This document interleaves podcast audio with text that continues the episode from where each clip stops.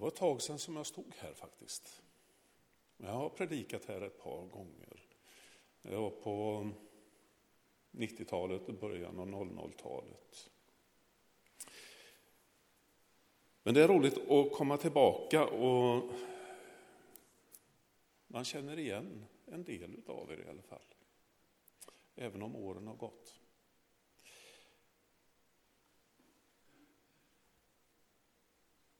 Det är fasta. Vi går in i fastan. Det är fast, eh, fastlagssöndagen var förra söndagen. Och nu är det första söndagen i fastan. Och det temat är prövningens väg. Eller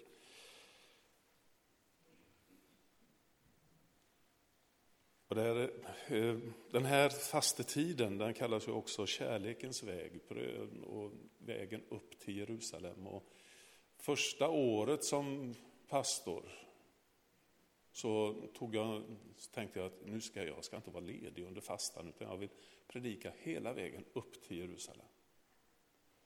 Och det är där vi befinner oss nu, en vandring upp till Jerusalem. Och vi står här i en tid som, ja det är ganska mycket oro runt omkring. Det händer mycket som vi inte riktigt begriper och mycket som vi önskar vore annorlunda. Men det är inte det.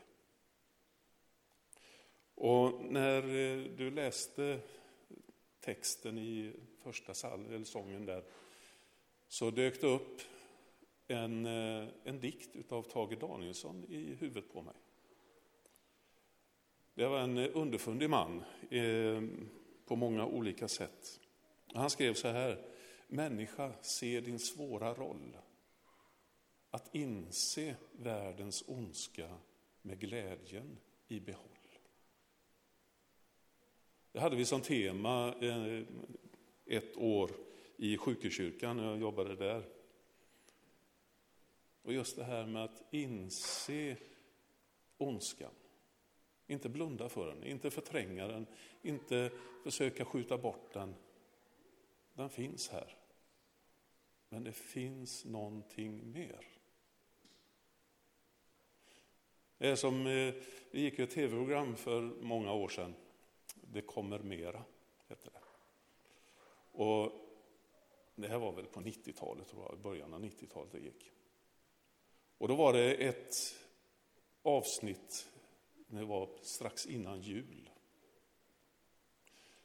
Då hade de en julgran i eh, studion. Och istället för Betlehemsstjärnan längst upp så hade de en skylt där det stod det kommer mera. Och jag tänkte, begriper de egentligen vad de skriver? För det stannar ju inte där vid den där stjärnan, det kommer mera. Det stannar inte där vid den där vandringen upp till Jerusalem som Jesus företog för 2000 år sedan. Det kommer mera. Och vi är en del utav detta. Men hur finner man då den där glädjen mitt i ondskan? Hur finner man en glädje i skyttegravarna i Ukraina eller i Gaza? Hur finner man glädjen där? Jag ska läsa texten för idag, episteltexten ifrån Hebreerbrevet. Vet ni förresten vem som skrev Hebreerbrevet? Jag hade den som fråga en gång på, vi hade hockeycafé i Landsbro när jag var pastor där. Och då hade jag tre svarsalternativ. Paulus, vet ej och Petrus. Och jag tänkte att kanske att det finns någon som är så pass ärlig så de vågar kryssa i vet ej, för det var det rätta svaret. Det är ingen som vet, man antar, men det, det, traditionen har inte någon eh, specifik författare till det. Men jag ska läsa ifrån fjärde kapitlet och från vers 14 till 17. När vi nu har en stor överstepräst som har stigit upp genom himlarna, Jesus, Guds son, låt oss då hålla fast vid vår bekännelse. Vi har inte en överstepräst som inte kan ha medlidande med våra svagheter, utan en som har varit frestad i allt liksom vi, fast utan synd. Låt oss därför frimodigt gå fram till nådens tron för att få barmhärtighet och finna nåd till hjälp i rätt tid.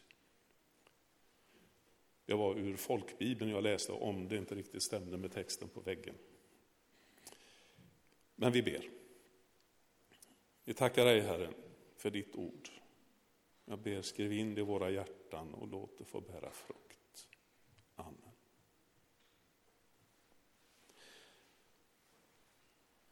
Vi har en stor överste präst. Översteprästens uppgift det var ju att stiga in, bland annat stiga in i det allra heligaste i templet. Och där förrätta det offer som sonade folkets synd. Vi har en stor överstepräst. Och det där allra heligaste, Bibeln talar också om eh, våra kroppar som ett heligt tempel. Det finns ett allra heligaste inom oss också. Det här, om man tittar på templet så som det var uppbyggt, det var det allra heligaste var längst in. Sen var det olika förgårdar. Och man släpper in folk olika till de här olika förgårdarna. Det fanns hedningarnas förgårdar, kvinnornas och männens, prästernas och så vidare. Ju längre in, ju närmare kom man det allra heligaste. Och så där fungerar vi också. Det allra heligaste i oss det är knappt att vi själva vågar gå in där. Det bor väldigt mycket konstigheter där, kan man tycka. Och när man blickar in mot det så kan man upptäcka saker som man inte vill se. Men så har man de där gårdarna runt omkring där man släpper in olika människor olika långt.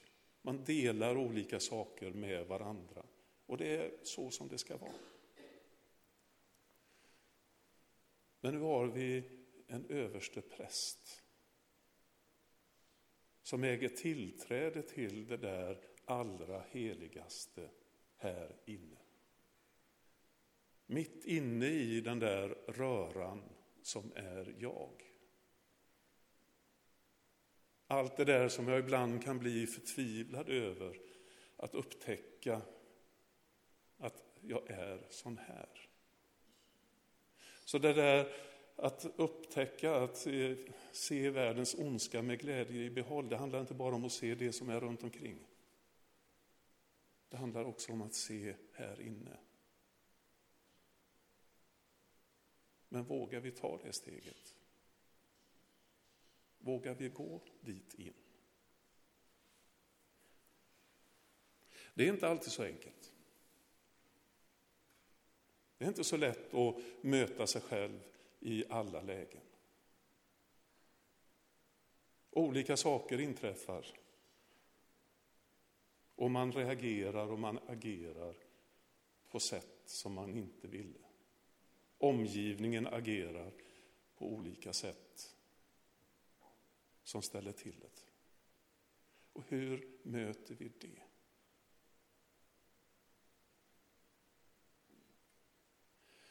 Det här med kärlekens väg, försoningens väg.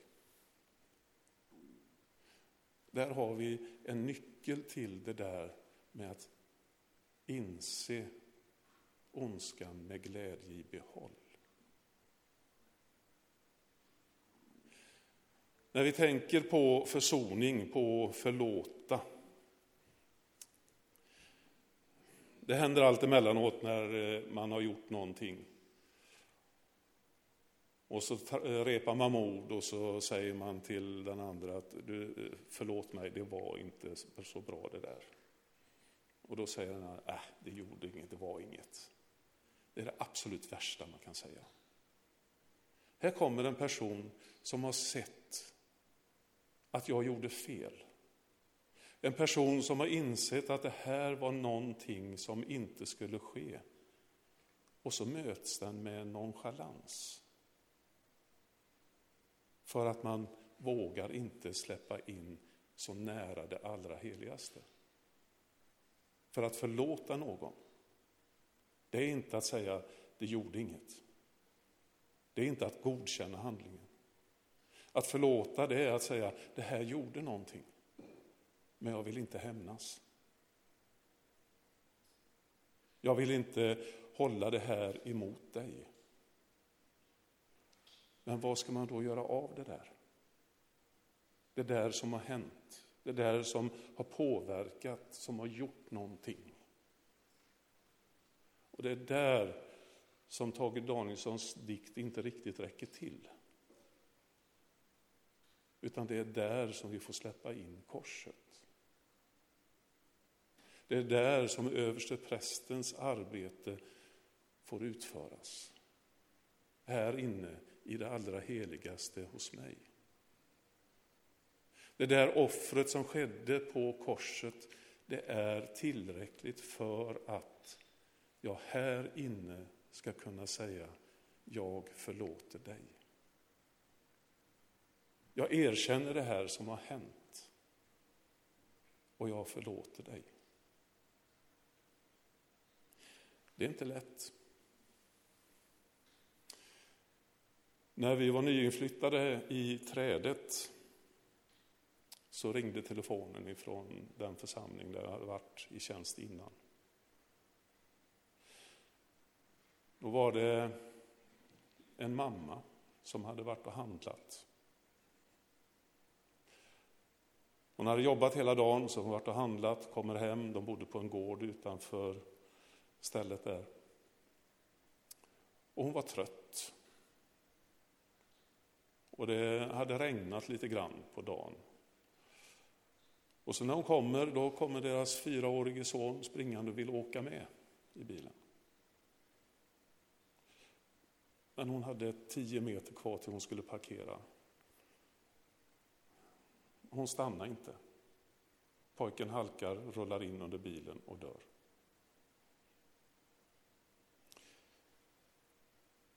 Och jag sitter med dem vid köksbordet. Och så tittar jag på mannen efter en stund.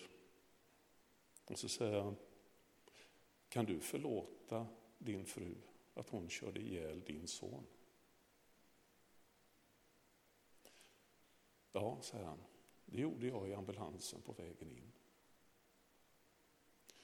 Så vänder jag mig till mamman och säger, du kan aldrig någonsin se dig i spegeln och säga, jag gjorde allt vad jag kunde för att undvika det här. Kan du förlåta dig själv? Att du körde ihjäl din son. Och jag sa precis de orden. Och efteråt så har jag tänkt, hur dum får man vara? Men det var precis de orden som behövdes. Hon behövde få det berättat för sig att det här har du gjort för att kunna hitta en försoning. De är gifta fortfarande, vilket är ganska ovanligt när det handlar om sådana här händelser. Och hon berättar varje kväll som hon går och lägger sig så tittar hon ut genom fönstret.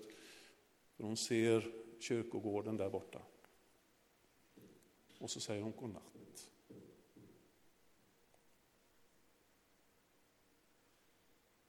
För hon hittade försoningen. Mitt i det här fruktansvärda så fanns det en försoning även för henne.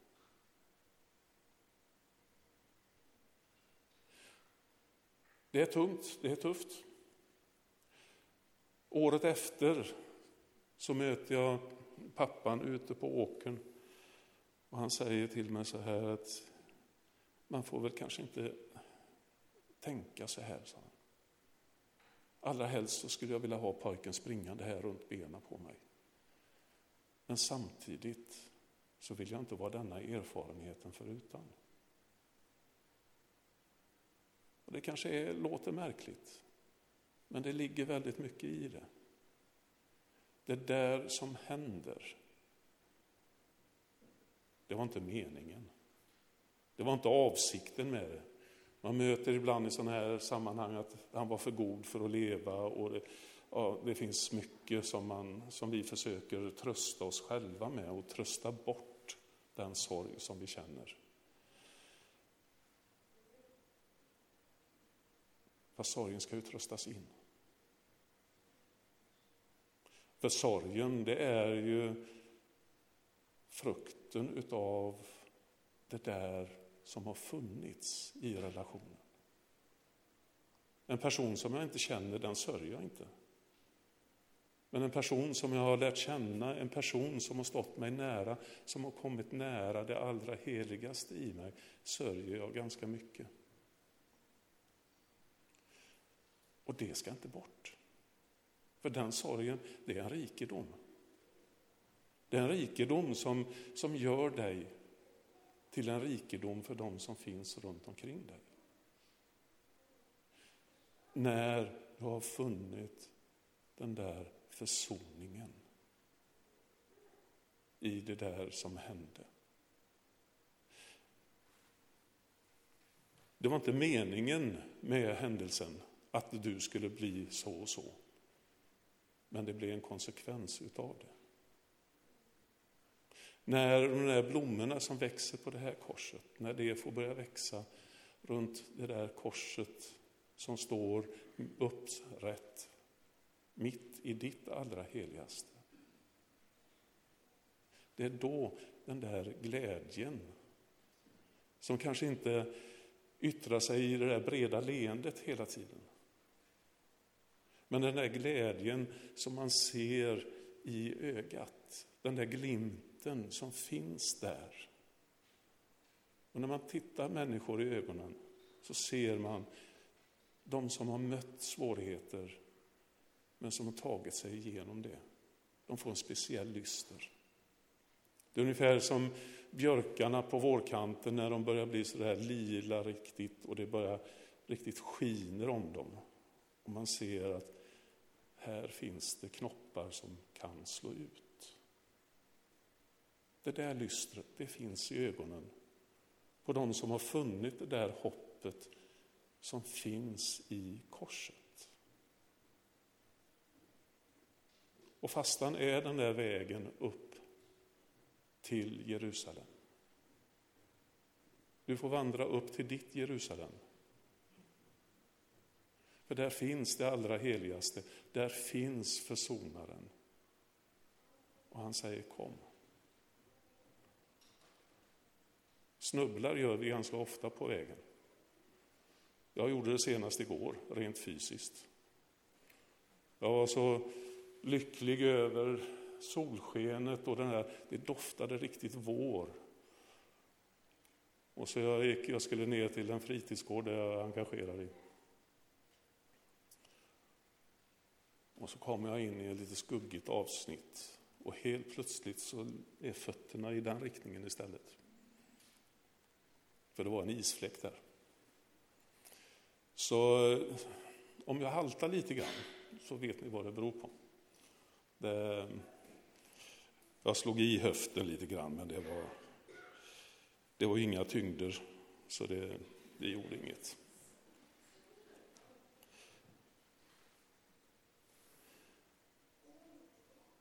Men vi är på väg. Vi är på väg mot någonting som inte är hotfullt. Vi är inte på väg till domen till domens tron. Vi är på väg till nådens tron.